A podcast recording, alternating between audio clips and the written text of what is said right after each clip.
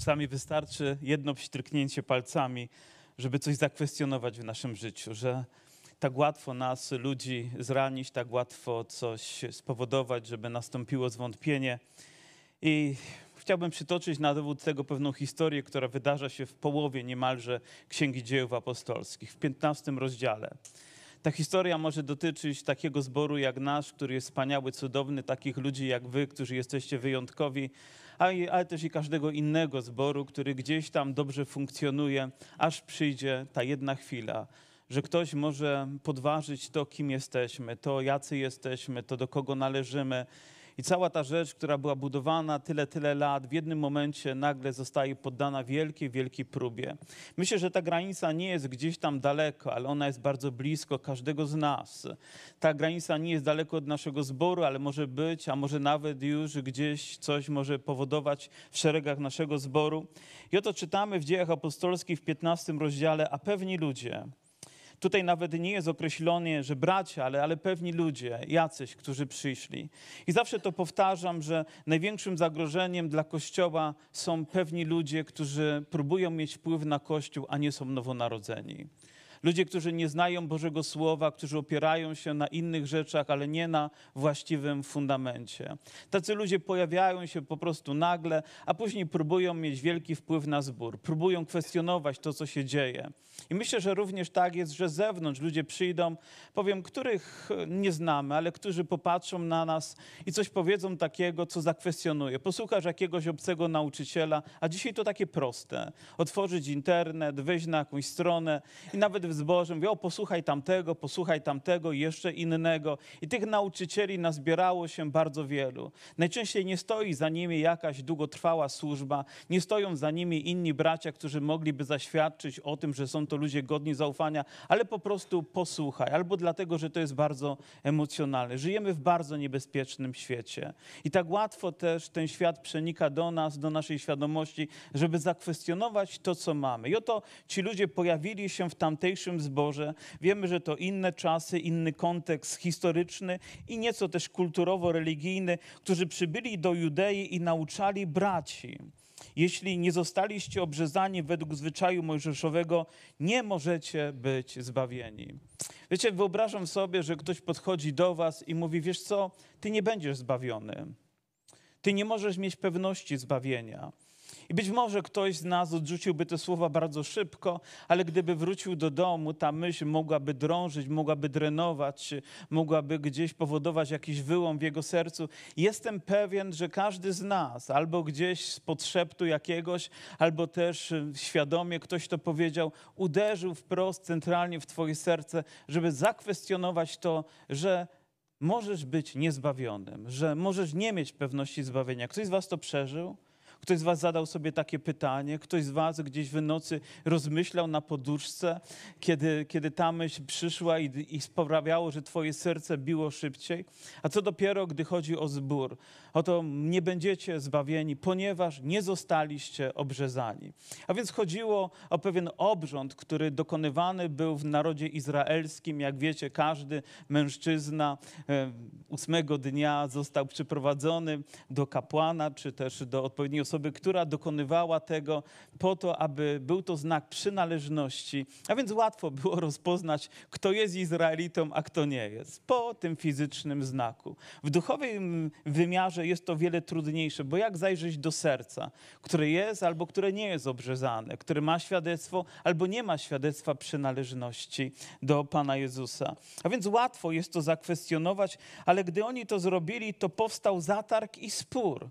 Oto słowa, które pojawiają się odnośnie Kościele, zatarg i spór. Takie słowa w ogóle nawet nie powinny być wymieniane w zgromadzeniu. Bo jaki spór, jaki zatarg, kiedy jesteśmy braćmi, siostrami, kiedy mamy Boże Słowo, albo jaki zatarg i spór w małżeństwie, które jest wierzące, w domu, który jest wierzący. Co to w ogóle jest, żeby takie słowa powstawały? A jednak są.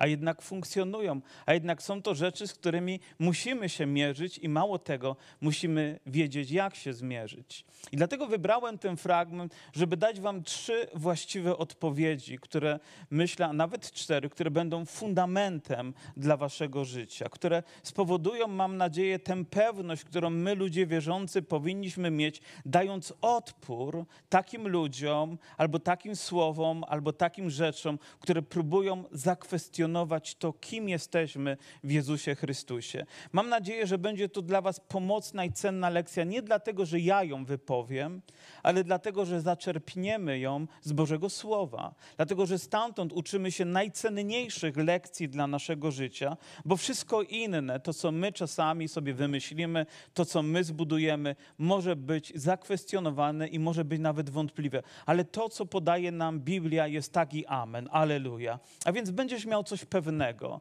coś, do czego będziesz mógł się odnieść, coś, co będziesz mógł zacytować, przywołać w swoich myślach i w sercu, co myślę będzie pomocne, bo gwarantuję ci, że nie raz będziesz z takimi myślami niestety musiał się zmierzyć. I być może im bliżej będziemy też przyjścia Pana Jezusa, to tym więcej pojawi się fałszywych proroków, fałszywych nauczycieli i nauk, które będą próbowały nam zabrać. I ludzi, którzy się pojawią, aby zabrać nam tą wolność, tą radość, tą pewność, którą mamy w Jezusie Chrystusie. Dobry zbór, a zaczęły być spory i właśnie z powodu kogo?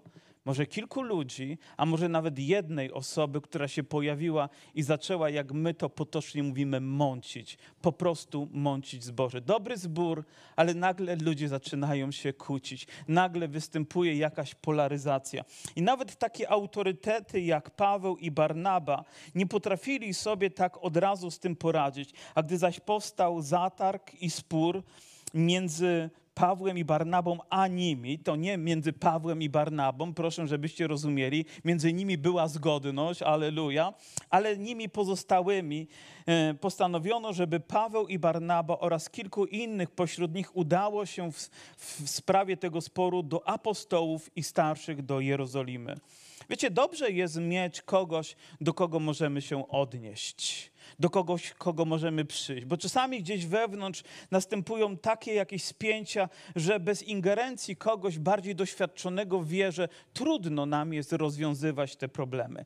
Ale trudność polega na tym, że my jako Kościół przestaliśmy cenić jakiekolwiek autorytety jesteśmy my i tylko my, tylko my mamy rację i tylko my wiemy najlepiej. Oczywiście, co za urząd? Co pastor, albo starsi, albo jeszcze tam ktoś, prezbiter, albo ktoś inny będzie mi mówił, co ja mam myśleć, albo co mam robić, albo jak mam postępować. I oczywiście nie chodzi o to, żebyśmy słuchali każdego jakiegoś niepotrzebnego nakazu, ale słuchali ludzi, którzy znają Boże Słowo, ludzi, którzy są prowadzeni przez Ducha Świętego, którzy cieszą się autorytetem, dla których stoi świadectwo życia. Potrzebujemy takich ludzi, jeżeli przestaniemy ich cenić, jeżeli przestaniemy też mieć takich ludzi pośród siebie, to ja Wam powiem, jesteśmy bliscy upadku mamy ogromny problem, bo konflikty przyjdą, tylko nie będzie komu ich rozwiązywać.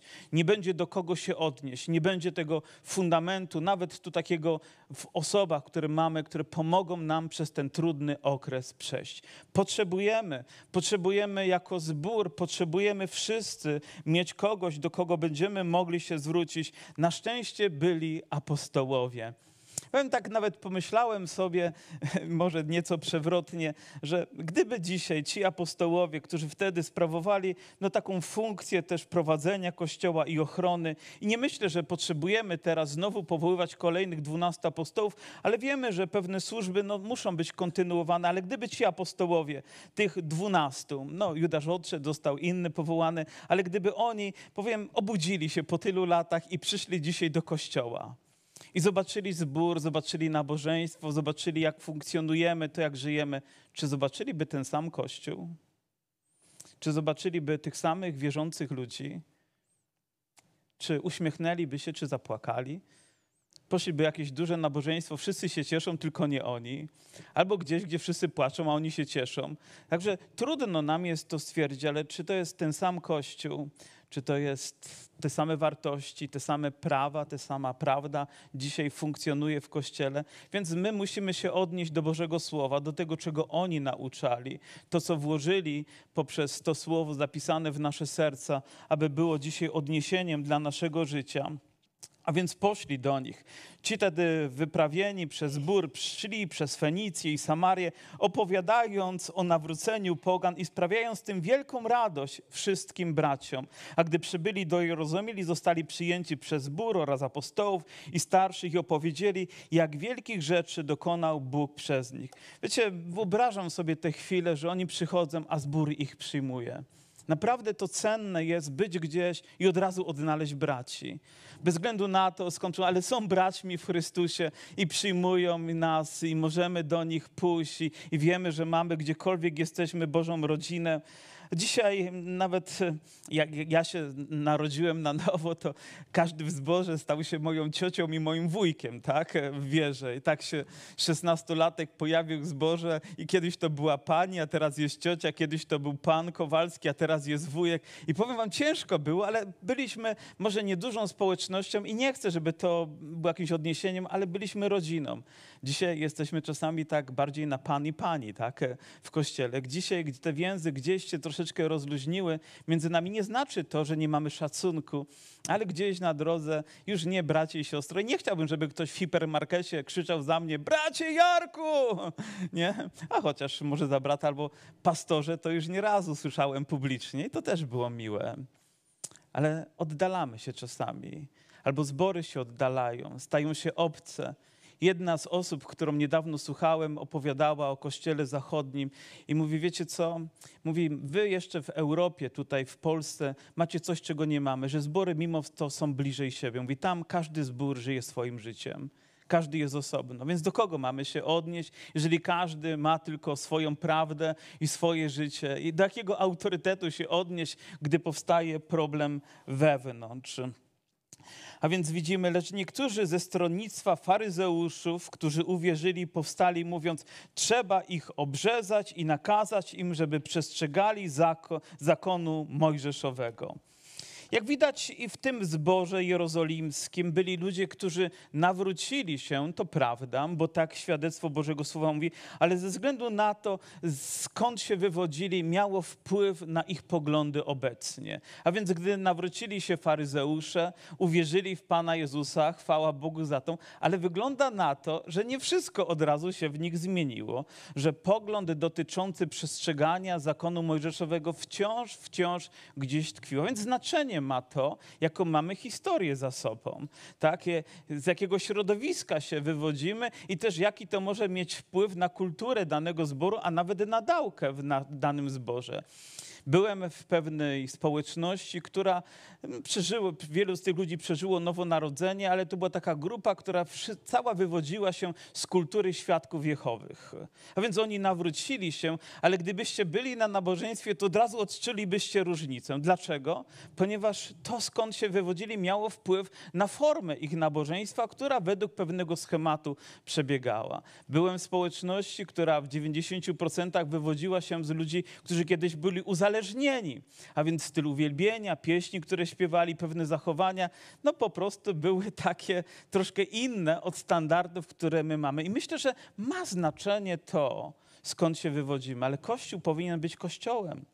Kościół powinien mieć różnorodność, powinny być dzieci, młodzież, ludzie w wieku średnim i starszym, i małżeństwa, i ludzie, którzy wstąpią w małżeństwa. A gdyby to był zbór na przykład, który, w którym 90% ludzi są, to ludzie po rozwodzie. Prawdopodobnie pastor będzie osobą, która jest po rozwodzie.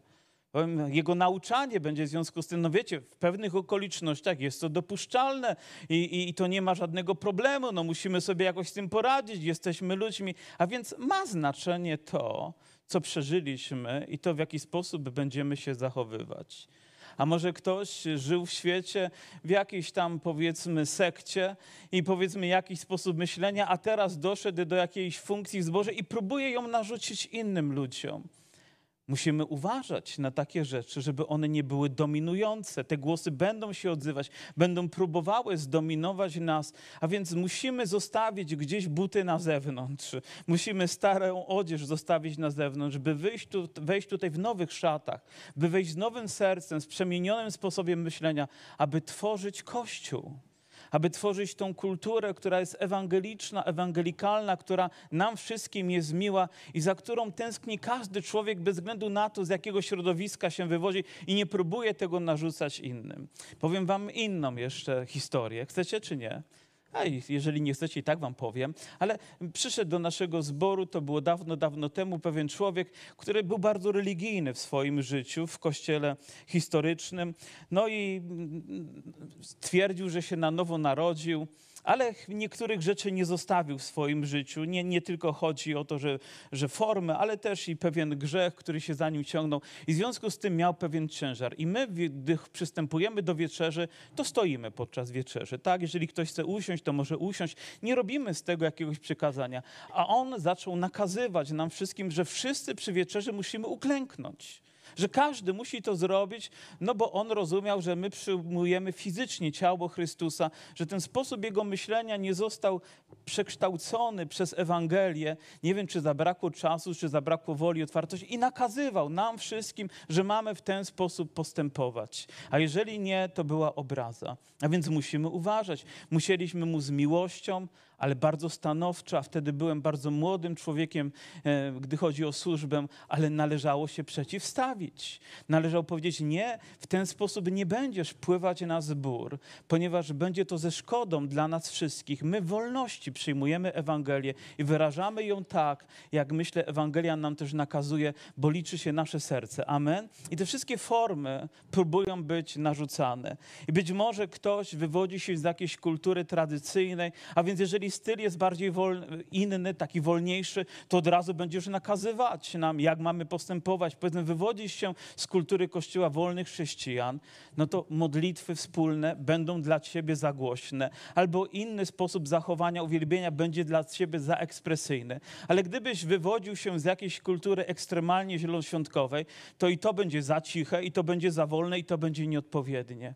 Ja myślę, że Kościół powinien być Kościołem, że my wspólnie powinniśmy dochodzić do tego, co jest najlepsze ze względu na Pana Jezusa Chrystusa i trzymać się Jego wartości. Amen? Ale zrobiłem długi wstęp do kolejnego wiersza. Ale mam nadzieję, że potrzebujemy takich lekcji, żeby nie wnosić tego, co było, a teraz na bo u nas to tam było. Wiecie co? To było i niech tak zostanie. A tu jest i niech tak będzie. Niech będzie to ze względu na Pana Jezusa Chrystusa Jemu niech będzie chwała, aleluja. Zgromadzili się więc apostołowie i starsi, aby tę sprawę rozważyć. A gdy to już długo rozpatrywano, a więc nie, nie spieszyli się. Mówią, o, nie będziemy tutaj przyspieszać, bo sprawa wygląda na to, że jest dość poważna. Pomyślcie sobie, że gdyby wtedy podjęli złą decyzję, my wszyscy musielibyśmy być bracia Zabolałoby w pewnym momencie życia.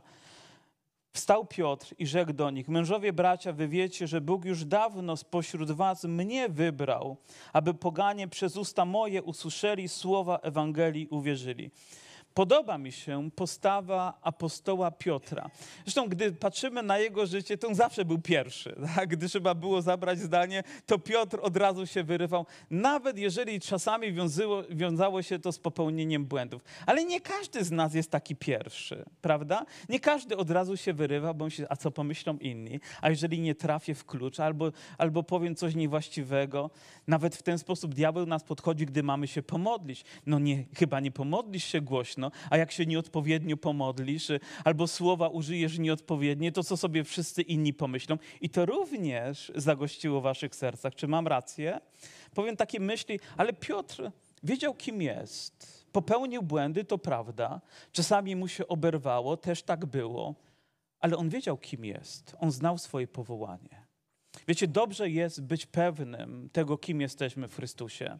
Dobrze jest znać swoje powołanie, dobrze jest stanąć na tym fundamencie. Gdybym ja dzisiaj nie stał na fundamencie tego Bożego powołania i pewności, że Bóg mnie stawia, wiecie, nie miałbym odwagi przemawiać do Was, nie miałbym serca, żeby to robić.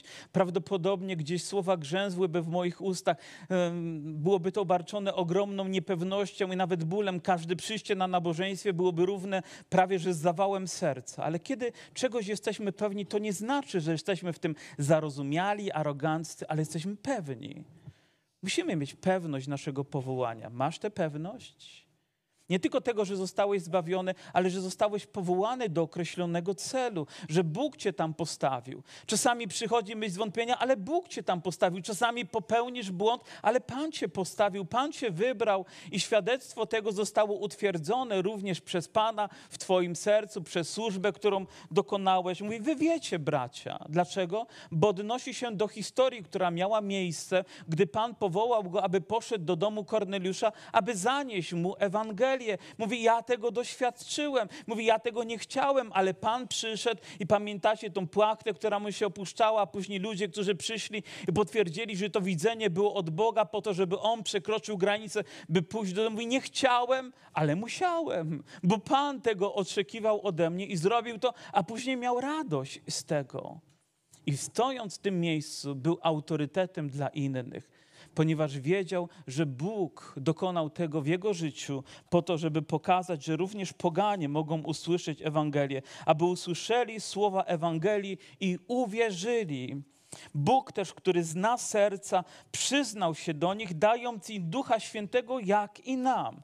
A więc widzimy, że wiara rodzi się przez Ewangelię, że ona dotyczy naszego zbawienia, że potrzebujemy słuchać Ewangelii. Nie może stać się człowiekiem wierzącym przez tradycję, przez kulturę, przez przychodzenie tylko do zboru, tylko przez Ewangelię, przez usłyszenie tych słów zbawczych, które rodzą wiarę w naszych sercach, a ty wierzysz w Jezusa Chrystusa jako swojego Pana i Zbawiciela, wyznajesz Go takim przed światem, wobec wszystkich ludzi. Tak, taka jest wiara. Ona rodzi się w sercu, ona jest wyznawana ustami, ona jest pewnością naszego zbawienia i tego potrzebujemy. Amen. I najważniejszą rzeczą jest to, że odnosimy wszystko do słowa, a później mamy pewne doświadczenia w życiu, które mówią o tym, że Bóg jest z nami. Czy nie byliście zaskoczeni po nowonarodzeniu, że Bóg z wami jest? Że On was prowadzi, odpowiada na wasze modlitwy, że On był daleko, a teraz jest realny? Nawet mimo problemów i trosk i chmur, o których ten brat dzisiaj nam pięknie powiedział, to wiemy, że Pan jest razem z nami. Aleluja!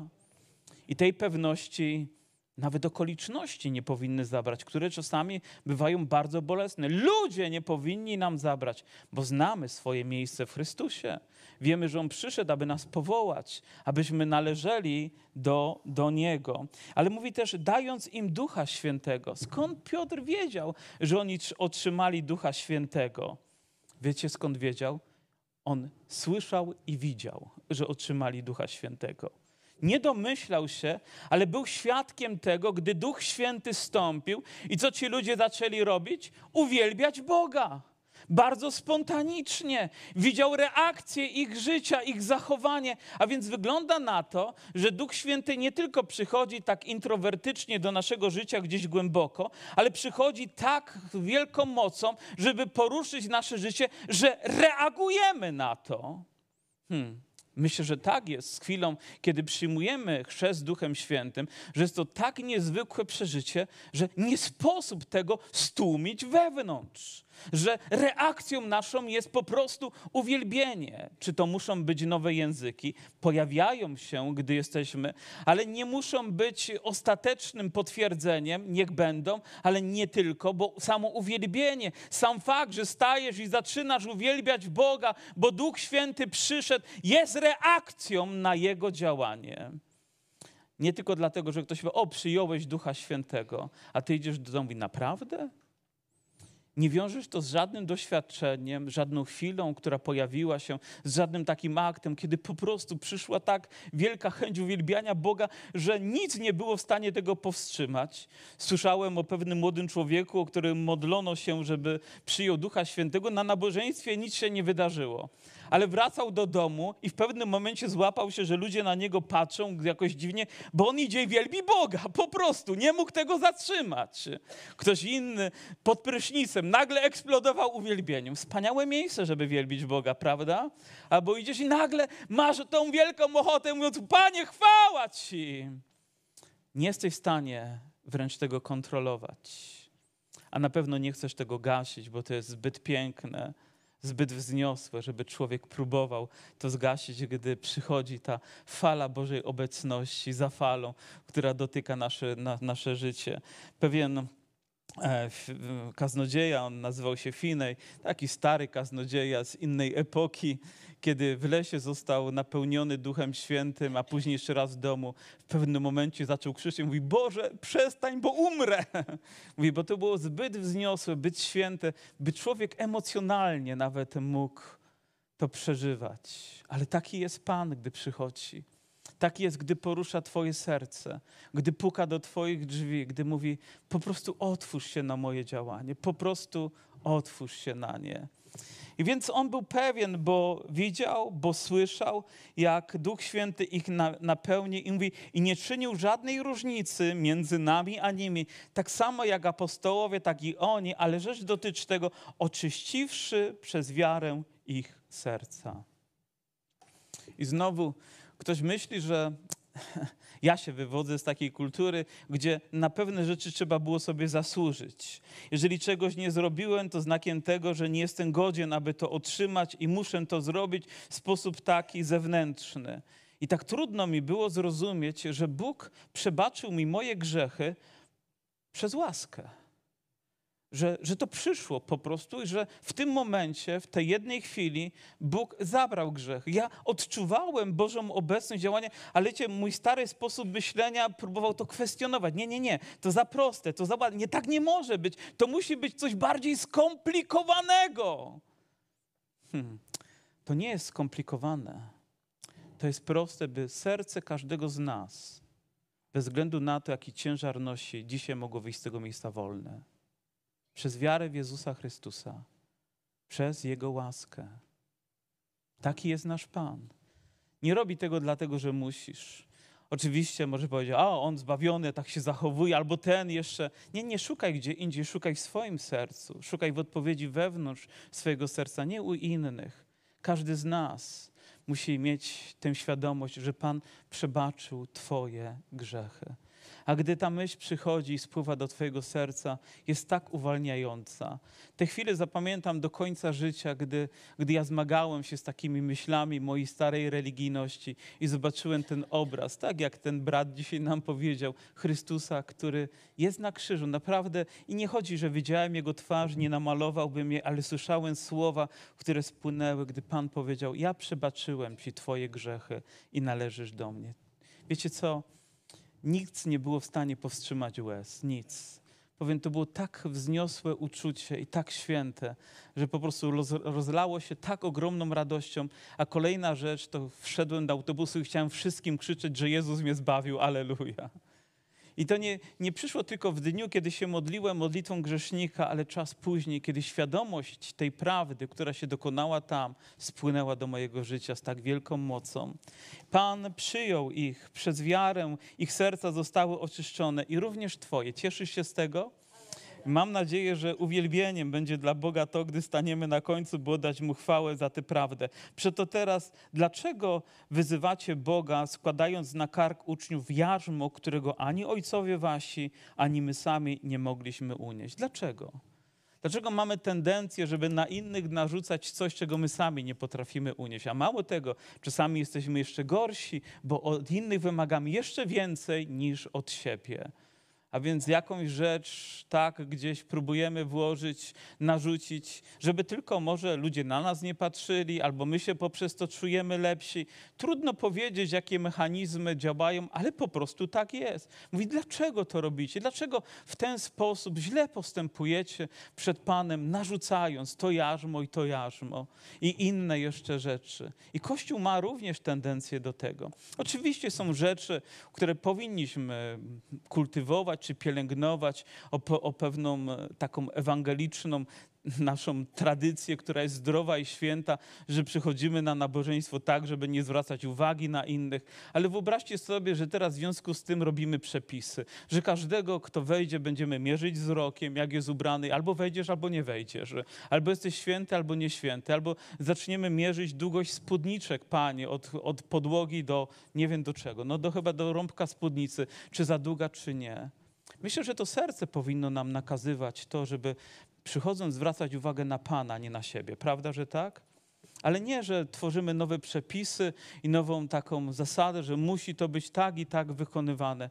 Bo do czego dojdziemy, powiedzcie? Powiem, co stanie się tematem głównym naszych spotkań? Centymetry albo inne rzeczy, bracia, siostry. Abyśmy byli na tyle pokorni, by chodzić przed Panem z miłością i dając świadectwo tego, niż narzucając sobie jarzmo, którego nikt z nas nie potrafi unieść. Ale musimy w tym wszystkim być też bardzo mądrzy. Wierzymy przecież, że zbawieni będziecie przez łaskę Pana Jezusa, tak samo jak i oni. I tutaj moglibyśmy przytoczyć niemalże całą, e, cały list do Rzymian, gdzie zbawienie jest z łaski, ale człowiek próbuje narzucać innemu człowiekowi, jak powinien być zbawiony. Jezus uczynił już wszystko, by człowiek mógł być zbawiony. My nie możemy do tego dodawać nic, ani nie wolno nam nic z tego ujmować. Dzieło jest kompletne i każdy z nas, i również poganie mogli z tego korzystać, ale znaleźli się ludzie, nie, nie, nie, musisz być jeszcze obrzezany, musisz jeszcze to wziąć na swoje życie, bo inaczej nie będziesz zbawiony. A ludzie lubią takie rzeczy, bo z nimi bezpieczniej się czują, kiedy coś jest widocznego, kiedy coś mogliśmy zrobić, kiedy to my mogliśmy czegoś dokonać, ale łaska nie byłaby łaską, gdybyśmy jej nie przyjęli taką, jaką ona, ona jest. A więc widzimy, że ciągle z tym będziemy się zmagać. Wierzymy przecież, że zbawieni będziemy przez łaskę. Umilkło całe zgromadzenie. Słuchali Barnaby i Pawła, aby opowiadali, jakie to znaki i cuda uczynił przez nich Bóg między poganami. A więc widzimy, że zbawienie jest łaski i to musimy przyjąć. Jest to fundamentalna rzecz dla naszego zbawienia, z łaski. Ale drugą rzeczą widzimy, że Paweł i Barnaba zaczęli opowiadać im wszystkie cuda, wszystkie rzeczy, które Bóg uczynił. Jest to świadectwo życia. Wiecie, życie człowieka wierzącego bez cudów jest dziwne. Bo przecież łaska już jest cudem. Bo przecież to, że On nas wybrał, jest cudem. To, że tutaj jesteśmy, to, że możemy chodzić w wolności, czyż nie jest cudem? Ale po drodze Bóg oczywiście i uzdrawia nas, i leczy, i podnosi, i, i, odpowiada na nasze modlitwy związane z naszym codziennym funkcjonowaniem, i z pracą, i z rodziną, i z dziećmi. Każdego dnia doświadczamy Bożych cudów. Czy tak jest również w Twoim życiu? Może sam fakt, że dzisiaj na tym miejscu jesteś, jest cudem. Może nawet nie planowałeś tego, może nawet nie wiedziałeś, że dzisiaj takie kazanie będzie, ono będzie odpowiedzią na tą wewnętrzną potrzebę, na, czy na ten głos, z którym się zmagasz, ale właśnie tak Pan zaplanował. Czyż to nie jest cud? Myślę, że każdego dnia możemy doświadczać Bożego prowadzenia i widzieć, że Bóg nas jest Bogiem cudów. I takim jest niewątpliwie a więc widzimy, a gdy ci umilkli, odezwał się Jakub. A więc widzimy, że kolejna osoba pojawia się mówiąc, mężowie bracia, posłuchajcie, nazywamy go Jakubem Sprawiedliwy. Szymon opowiedział, jak to Bóg pierwszy zatroszczył się o to, aby z pomiędzy pogan wybrać lud dla imienia swego, a z tym zgadzają się słowa proroków, jak napisano. Potem powrócę i odbuduję upadły ubytek, e, przybytek Dawida i odbuduję jego rodzinę i podźwignę go, aby pozostał pozostali ludzie szukali Pana. I oczywiście wiemy, że tylko w Jezusie Chrystusie to może być odbudowane. I tylko w Jezusie Chrystusie jest możliwość, aby inni ludzie zaczęli szukać Pana, aby inne narody, aby pogańskie kultury mogły zacząć szukać Pana. Ale na co zwracam uwagę? Na to, że Jakub odniósł się do Biblii. Jakub odniósł się do Bożego Słowa. Wiecie, przeżycia, doświadczenia, emocje są ładne, piękne, ale nigdy nie będą wystarczające. Fundamentem musi być to, do czego możesz się odnieść, że jest w Bożym Słowie. I wielu ludzi będzie opowiadało historię, Ja oglądałem nawet sztuki, spektakle e, chrześcijańskie, ale wiecie, gdybym miał odnieść każdy z nich elementów do Bożego Słowa, miałbym problem. Ludzie płaczą, ludzie czasami są poruszeni bardzo głęboko, ale ile w tym jest prawdy? Uczestniczysz w jakiejś ceremonii i być może jesteś zachwycony, ale ile w tym jest prawdy wynikającej z Bożego Słowa, z tego, co zostało nam objawione, a ile z kultury, w której się wychowałeś, środowiska, w którym byłeś. I tak ciężko nam jest się z tym rozstać, porzucić, bo jest to tak, tak łatwe do przylgnięcia do nas. Ale tym, co może cię z tego wyzwolić, jedynie jest prawda. Jedynie jest to, co poznajesz w Jezusie Chrystusie, co zostało objawione w Bożym Słowie. Więc jeżeli ktoś coś mówi, to mówię, dobrze, ale czy mógłbyś mi to pokazać w Biblii? Mówię, ale ja to przeżyłem, ale czy mógłbyś mi to pokazać w Biblii? Bo jeżeli nie, to może twoje przeżycie jest takim solowym przeżyciem dla ciebie, ale niekoniecznie prawdą dla mnie, prawdą dla zboru, prawdą dla Kościoła. Jakub jest człowiekiem, którego Kościół potrzebuje. Potrzebujemy ludzi, którzy znają Boże Słowo i w odpowiednim momencie powiedzą: Słuchajcie, ale to jest niezgodne z Bożym Słowem, albo to jest zgodne z Bożym Słowem. A więc wszystkie te rzeczy muszą być weryfikowane przez to najważniejsze sito, którym jest Biblia, która nam objawia ostateczną prawdę. Mówię, dlatego sądzę, że nie należy czynić różnicy tym spośród pogan, którzy nawracają się do Boga, ale polecić im. A więc zobaczcie, że są pewne polecenia, które zostały nakazane, żeby się powstrzymywali od rzeczy splugawionych przez bałwany, od nierządu, od tego, co zadławione i od krwi.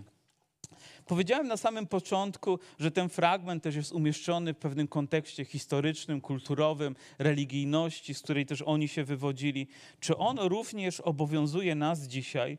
Czy musimy wystrzegać się krwi? Czy nie jeść tego, co zadławione? Albo czy możemy lekko sobie traktować sprawę kultów, bałwanów? Myślę, że są rzeczy, które się nie zmieniają.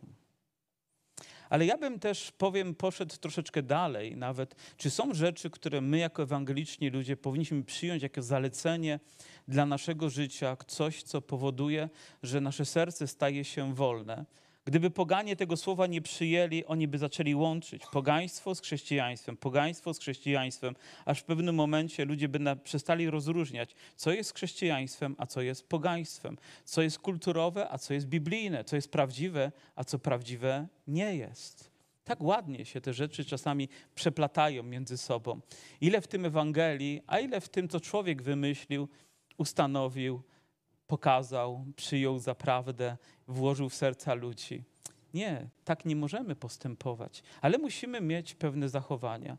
Czy człowiek wierzący może mieć coś wspólnego z jakimkolwiek hmm, bałwochwalstwem czy bałwanami? Przenigdy. Odkąd narodziłeś się na nowo, jedną z Twoich fundamentalnych decyzji powinno być to, że odwracać się od wszystkich bóstw i bałwanów twoim, z Twojego starego życia. Amen? Ale czy tak jest naprawdę? Niektóre rzeczy dla nas, ludzi, którzy żyliśmy w jakiejś kulturze, były bardzo religijnie ważne. Stały się pamiątkami, stały się symbolami, stały się wisiorkami, stały się obrazkami, stały się relikwiami, które gdzieś tam, powiedzmy, dla jakiegoś bezpieczeństwa trzymamy. Ja, przepraszam, że może powiem tak bezpośrednio, ale wielu z Was, jak zakładam, było u Komunii Świętej, tak zwanej, prawda? Nie podnoście ręce, którzy byliście, żeby się źle nie czuli ci, którzy nie byli, ale to. Ale dostaliście obrazki, dostaliście wisiorki, dostaliście paciorki jakieś, które są z tym związane. A jak wielu z Was trzyma to do dnia dzisiejszego w swoim domu? Pomimo, że jesteście nawróceni, nawróconymi osobami, ale gdzieś jakiś ołtarzyk schowany pod łóżkiem albo jakaś rzecz wciąż jest. Czyż nakaz nie mówi, że powinniśmy takie rzeczy definitywnie zostawić za sobą raz na zawsze? Pomyślcie. Czy to nie jest proste, a z drugiej strony, dlaczego jest tak trudne? Dlaczego jest tak. Albo modlitwy, które zanosimy. Czy ktoś wyobraża sobie, że człowiek wierzący mógłby się modlić do kogoś innego niż do Boga Wszechmogącego, który objawił się nam w Ojcu, Synu i Duchu Świętym, że uznaje, że można się w ten czy w inny sposób modlić do tego czy innego? Czyż, czyż to nie jest tak naturalne? A jednak, gdy w kościele ewangelicznym ktoś by się tak. Ja sobie nie wyobrażam, że człowiek ewangeliczny może zwracać się pośrednio czy bezpośrednio. Ja, ja nawet powiem więcej. Ja się źle czuję na pogrzebach, gdzie ludzie zwracają się do zmarłych. I gdy są to ewangeliczni ludzie. Na przykład, ja się źle czuję, bo ja się zwracam tylko do mojego Pana Jezusa Chrystusa. Gdy ktoś mówi, o bracie, teraz cię żegnamy. Bracie, ja się pożegnałem dawno, myślę, ale w sercu pamięć pozostanie, ale nie zwracam się. Choćby to była moja mama, choćby to był mój tata, mój najlepszy przyjaciel. Ja wiem, że się narodziłem na nowo. Ja wiem, jakiego mam Pana i Zbawiciela. Ja wiem, w, w czyich rękach oni teraz są, żeby tę barierę przekraczać. A więc widzicie, że sprawa staje się poważniejsza, niż my czasami jesteśmy w stanie się z nią zmierzyć. Słuchacie mnie jeszcze? Mam nadzieję ponieważ moglibyśmy jeszcze pójść dalej w pewne tradycje i kulturę, w której czasami tak bezkrytycznie uczestniczymy, nie zadając sobie pytania, a dlaczego przychodzi dzień 1 listopada? Nazywamy go Dniem Wszystkich. Skąd się to wzięło? A dlaczego ludzie wierzący mają iść i na przykład palić znicze na grobach? I uczestniczyć w czymś, czyż nakazem nie powinno być to, że nasze serce powinno być wolne od tego? że nie przykładam ręki do niczego, co miałoby posmak jakiegokolwiek bałwochwalstwa, jakiegokolwiek kultu niezwiązanego z Ewangelią. Jak widzicie, sprawa jest poważna. Jaki list dzisiaj przebudzeni apostołowie napisaliby do Kościoła? Napisaliby do naszego zboru, napisaliby do mnie, co pielęgnuje, co staje się tak ważne. A może człowiek, może ja, może to, jak oceniają mnie inni. Tak jak i Mariusz dzisiaj powiedział, tak łatwo nam postawić samych siebie nawet gdy to jest związane z bólem, który nosimy. Ale nie ty, bracie, jesteś najważniejszy, nie ty, siostro, tylko Pan Jezus Chrystus jest najważniejszy w naszym życiu i On pozwala nam przezwyciężać również bóle dnia codziennego. Aleluja! A naprawdę wyzwala nas do prawdy, w której powinniśmy żyć. Wówczas postanowili apostołowie i starsi razem z całym zborem. Podoba mi się to, że apostołowie, grupa przywódców, zbór razem byli tego pewni. Posłali do Antiochii wraz z Pawłem i Barnabą e, wybranych spośród siebie mężów i tutaj oni są wymienieni, dając im do ręki następujące pisma. Apostołowie i starsi bracia, braciom pochodzącym z pogan. Po prostu bracia braciom. Piękne stwierdzenie i takie myślę, że miłe naszemu sercu. I Mówi, ponieważ usłyszeliśmy, że niektórzy spośród was zaniepokoili was naukami i zburzyli dusze wasze bez naszego upoważnienia to nie jest tak trudno wzburzyć. Postanowiliśmy jednomyślnie posłać do was wybranych mężów wraz z umiłowanymi naszymi Barnabą i Pawłem i ludźmi, którzy oddali życie swoje dla imienia Pana, naszego Jezusa Chrystusa. Wysłaliśmy tedy Judę i Sylasa, którzy wam to samo ustnie powiedzą. Postanowiliśmy bowiem Duch Święty i hmm, mieli pewność że w tym wszystkim nie oni byli najważniejsi, ale Duch Święty. I zobaczcie, że był to proces. Że nie było to tylko takie, o, otrzymałem słowo od Pana i teraz ci nakazuję ale oni dochodzili do tego, nawet spierali się. Jeden powiedział to, inny powiedział tamto, tym trzeba było się. Dochodzili do tego. Trzeba było, powiem, nawet dyskutować na ten temat, aby dojść, ale gdy doszli i stwierdzili, że to jest zgodne z Bożym Słowem, byli tego pewni. Abyśmy my mieli odwagę nawet kłócić się z tym, gdy ktoś coś powie, a nie pochodzi z Biblii. Powiedzieć, bracie, Czasami słucham świadectw ludzi, którzy opowiadają historię swojego życia. Wy również lubimy świadectwa. Och, te wszystkie historie. Wiecie, co zauważam? Zauważam to, że coraz więcej świadectw opiera się na tym, jacy to my byliśmy w starym życiu. Tak jakbyśmy podkreślali ten aspekt, a ludzie nie dochodzą do tego, jak poznali Jezusa, aby uczynić to najważniejszą chwilą w ich świadectwie. Wiecie co? Całe Twoje życie nie interesuje mnie tak, jak ta jedna chwila, gdy poznałeś Pana. To jest najważniejsza rzecz. Do tego powiem, bo wiem, że Duch Święty wkroczył tutaj, że On tego dokonał. A później to, jak żyjesz, nie fantazjuj, bo żyjesz na tej ziemi i wszyscy, o, wszyscy są doskonali, tylko tydzień później w zborze nie ma. Powiem, żyjemy, zmagamy się, czasami doświadczamy różnych przykrości, czasami potykamy się, upadamy. Tak jesteśmy ludźmi, ale mamy Pana, który okazuje nam łaskę. Amen? A więc jeżeli przydarzy ci się to, że się potkniesz, to nie wrzucaj innych do piekła, nie kwestionuj tego, że będą zbawieni, tylko może zajrzyj głęboko w swoje serce i odszukaj prowadzenia Ducha Świętego, odszukaj prawdy Bożego Słowa. Nie nakazuj innym rzeczy, których ty sam nie potrafisz udźwignąć, a tak łatwo jest to po prostu zrobić. I wstrzymywać się od mięsa ofiarowanego bałwanom, od krwi, tego, co zadławione, z nierządu, niechaj od nierządu, oczywiście wszystko, co związane też jest z seksualnością, która stała się tak ważna, stała się tak kultowa, tak podbijana, jakby była wszystkim, czego człowiek potrzebuje w swoim życiu. Poprzez to niestety mamy dzisiaj więcej problemów, niż byśmy chcieli mieć. Mówi, i później wstrzymywać się będziecie, e, dobrze uczynicie, bywajcie zdrowi. A gdy wysłańcy przyszli do Antiochy, zgromadzili zbór, oddali list, a gdy go przeczytali, uradowali się jego zachęcającą treścią. Juda zaś i Sylas, którzy sami byli prorokami, licznymi kazaniami napominali i umacniali braci. Jak spuentować to, co odnajdujemy w tym fragmencie? Jaką, jakie fundamenty czy jakieś rzeczy powinny być, które dają nam pewność. I to wygląda na to, że nie jest tylko jedna rzecz, ale wiele rzeczy. Powiem, po pierwsze i najważniejsze, widzimy świadectwo Słowa Bożego, prawdę, która została objawiona i której my jako Kościół powinniśmy niezmiennie, niezmiennie się trzymać. Bez względu na to, czy wywodzisz się z takiej kultury, czy z takiej, masz takie czy inne doświadczenie, postawimy w centrum Boże Słowo. Aleluja. I dopóki myślę, jesteśmy zborem Chrystusowym, jesteśmy społecznością chrześcijańską w Dąbrowie Górniczej, będziemy niezmiennie się tego trzymać, a Kościół powie Amen. Nikt nie ma co do tego wątpliwości. Druga, drugą rzeczą, którą widzimy, to widzimy świadectwo Ducha Świętego. Tak ważne dla nas. Tego, że zostaliśmy napełnieni Duchem Świętym, tego, że On nas prowadzi, to, że On ma kierowniczą rolę w naszym życiu, że Jemu poddajemy wszystko. Nie jest to łatwe, ale jest to tak bardzo potrzebne. Nie możesz wątpić, że się narodziłeś na nowo, ale też nie możesz wątpić w to, że zostałeś napełniony Duchem Świętym. Nie możesz kwestionować tego, to jest zbyt ważne.